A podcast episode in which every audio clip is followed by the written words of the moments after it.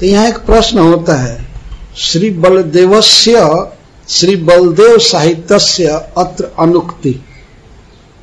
श्री सुखदेव गोस्वामी यहाँ पर श्री बलराम जी के ने प्रवेश किया,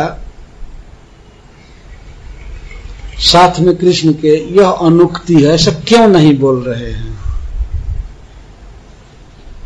प्राय और समय वर्णन करते हैं तो श्री बलराम जी के साथ वर्णन करते हैं। यहाँ पर श्री बलराम जी का नाम क्यों नहीं लिए? तो श्रीपद सनातन गोस्वामी कहते हैं, भाव विशेषण गुरु दृष्टिया लज्जादि उत्पत्ति। चूँकि ये गोपियों का वर्णन, गोपियों के मुख से निकला हुआ है श्लोक है बरहा पीडम सुखदेव गोस्वामी ने उसको सुना है। अलौकिक गीत है, गोपियों का भी और अलौकिक गान है, बांसुरी में भगवान श्री कृष्ण का। कौन सुनेगा, कौन नहीं सुनेगा, कौन मन में सुन लेगा, ये सब भगवान की इच्छा पर निर्भर है वास्तव में। तो इन्होंने सुना तो श्री कृष्ण वृंदावन में प्रवेश कर रहे हैं। बलराम जी के साथ कैसे गोपियाँ कहेंगे? वे गुरु हैं, बड़े भाई हैं, श्याम सुंदर के। तो इसलिए लज्जा आदि की उत्पत्ति हुई कहने में। नट वेश है और गोपगण कीर्ति भी गा रहे हैं तो हो सकता है उसमें श्री राधा रानी के आदि भाव को भी वो गाते होंगे, गोपगण। जैसे उसमें सुबल आदि सखा जो है, वो पूर्ण रूप से श्री गोपी जनों से संपर्क रखते हैं, श्री कृष्ण के संवाद को ले जाने, लाने में, मिलाने में।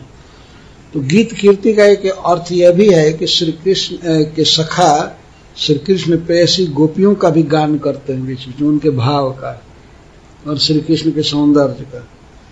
तो इसलिए बलदेव जी ने भी प्रवेश किया साथ में यह अनुक्ति, यहाँ लज्जा आदि की उत्पत्ति हुई।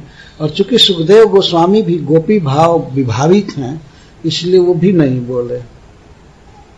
वो नहीं बोले बलराम जी।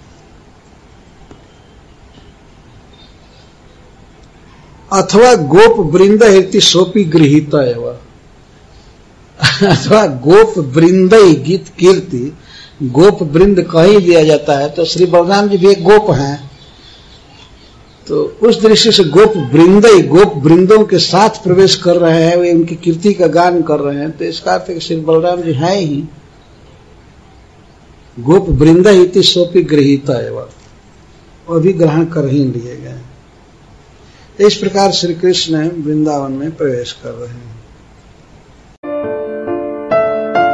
अगर आप चाहते हैं कि ऐसे और आध्यात्मिक संदेश हर दिन आपको प्राप्त होते रहें तो अपने नाम और शहर के साथ इस्कॉन डिज़ायर ट्री के number nine nine eight seven, nine four nine four nine four, नौ नौ, आठ सात, नौ चार नौ चार नौ चार पर एक संदेश भेजें।